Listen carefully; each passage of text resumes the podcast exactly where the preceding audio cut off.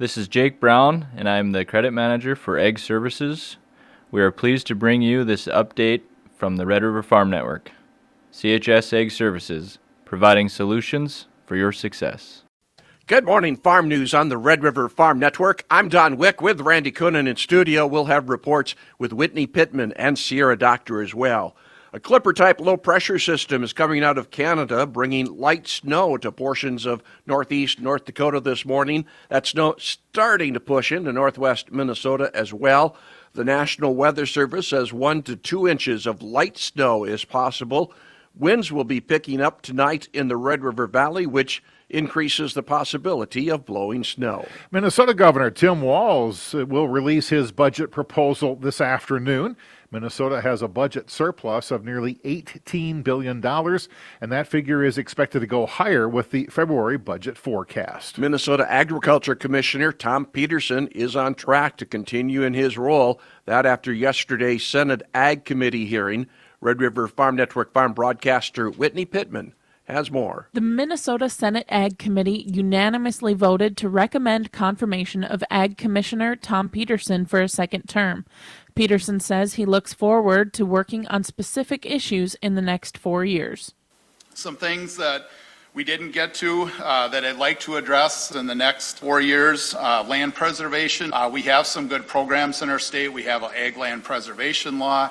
We have uh, green acres. We have uh, a lot of different things, but we eat up a lot of our good farmland every year. And so we're actually finally doing like a working group. It's actually going to meet uh, this next uh, month, and it took me four years to move on it, but I'm moving on it, and it's something I want to continue to do. We want to continue to build out our biofuels in the state. Farm transfer, dairy programs are, I think, really essential.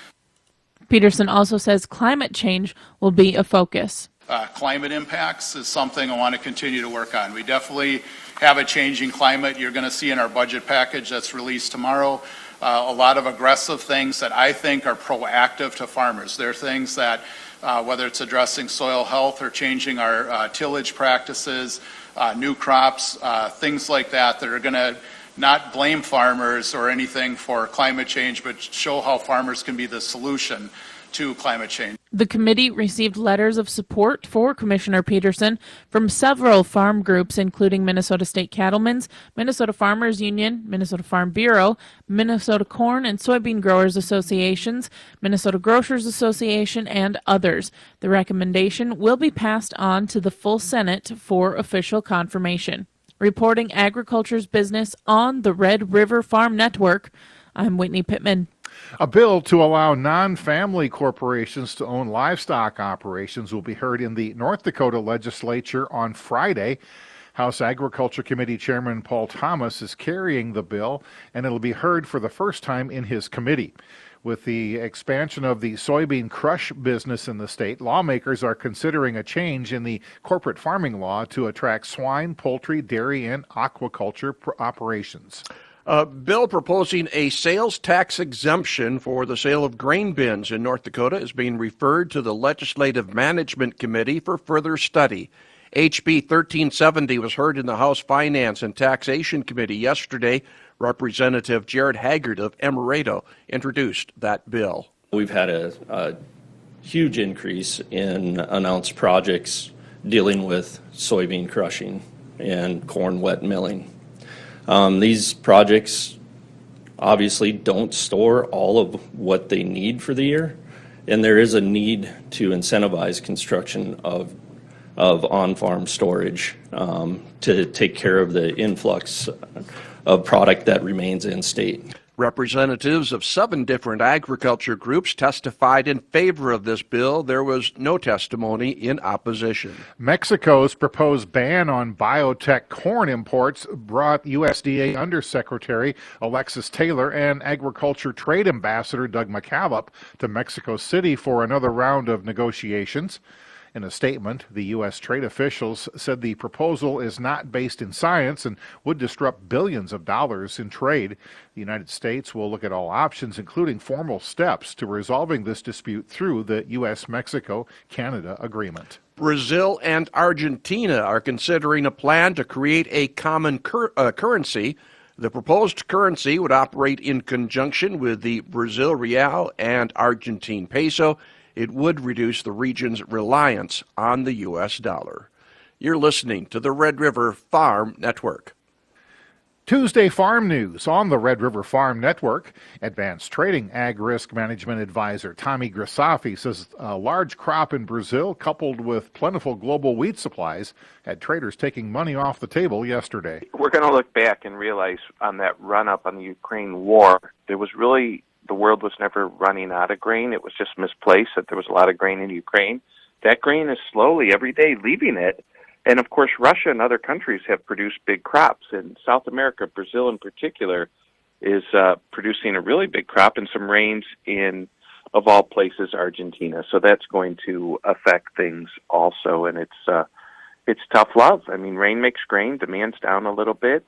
And Grisafi says this grain market could get painful in a hurry. Here's the tricky part. I believe the fund, not not speculating, the funds are long a lot of these products and they added to their length and the farmer's long bushels from 22 and a lot of the 23 crop. So you have a farmer who is naked long and a hedge fund who's caught long and the markets are now selling off. So if these funds start to liquidate these long positions, you're going to see some pain in the grain market. And that'll then trigger a little panic selling from the farmer. Water hemp remains a problematic disease in the region. Red River Farm Network farm broadcaster Sierra Doctor report. NDSU Extension weed specialist Joe Ikley says water hemp is becoming a major problem for dry bean and soybean producers. I'd like to show a map where we've basically confirmed the presence of water hemp in at least every county in the eastern half of North Dakota. Going into Minnesota, I don't think we've exactly tracked all the counties, but I'd, I'd just say at least for those that border North Dakota, if it's in the North Dakota side, expect it's in the, in the same counties in Minnesota. So that, that just shows a map of where we found it. But if we really kind of focus on where water hemp is, is a major problem in North Dakota, it's really kind of, let's say, the southeast corner of the state. And so if you look at something like Richland or Cass County, especially in the valley, it's really probably our worst weed. Basically, where we don't have kochia, water hemp is, is one of our worst weeds. Spring water movement has caused water hemp to migrate northward. Water hemp does continue to march north every year, uh, especially after major flood years. And the seed does float, and so that's one of the reasons why we do see uh, water hemp continuing to spread north. And so that's why we wanted to get some more information specifically for dry beans, is, is knowing that where we've had water hemp the worst for the longest time, not the, the biggest acreage counties for dry beans, but now it is starting to flood north and get into Grand Forks and Walsh County and Pembina County, and again the same on the Minnesota side. And now we're into some very, uh, very productive dry bean areas. And knowing it would be a challenge, it's kind of one of the reasons why we focused the research trials on water hemp and dry bean Reporting agriculture's business. I'm Sierra Doctor on the Red River Farm Network. Cases of white mold popped up for dry bean growers last spring with moist, cool conditions. NDSU plant pathologist Michael Wunsch says a coarser spray droplet can penetrate thicker foliage better. You need to get a coarser droplet to get inside. And when I say coarser, uh, that typically means a medium droplet if you're at 80 to 90 percent closure, and typically means a coarse droplet if, if you're you know at or very near closure. Uh, and that would be a coarse droplet with TeeJet nozzles. Uh, and you learn what pressure to use and what nozzles to use at which driving speed with uh, you look at your TeeJet catalog, you look at the charts there, and you just uh, you know pair uh, look at the driving speed you're going and pair the, the, nozzle and the pressure that'll give you the desired droplet size. And for the upcoming year Wunsch is focusing on white mold management for pintos and kidneys. Uh, on pinto beans for white mold our big our big thing here is uh, following up on our, on our droplet size work and we're doing the same with the kidneys. Um, but on the pinto beans we are lacking clarity on when you should be applying a fine droplet at that first fungicide application versus a medium droplet at that first fungicide application. The way that we were characterizing the, the uh, canopy in terms of percent canopy closure didn't seem to help us predict which of those droplet sizes would be optimal at that first timing. USDA is offering another round of assistance for dairy farmers. This includes a second round of payments through the Pandemic Market Volatility Assistance Program. There's nearly $100 million left from a $350 million commitment under this program. That will cover a level of production that was not eligible in the first round of payments. The National Milk Producers Federation praised USDA for resolving a gap in this relief effort. You're listening to the Red River Farm Network. Good morning. Welcome to Inside Agriculture on the Red River Farm Network.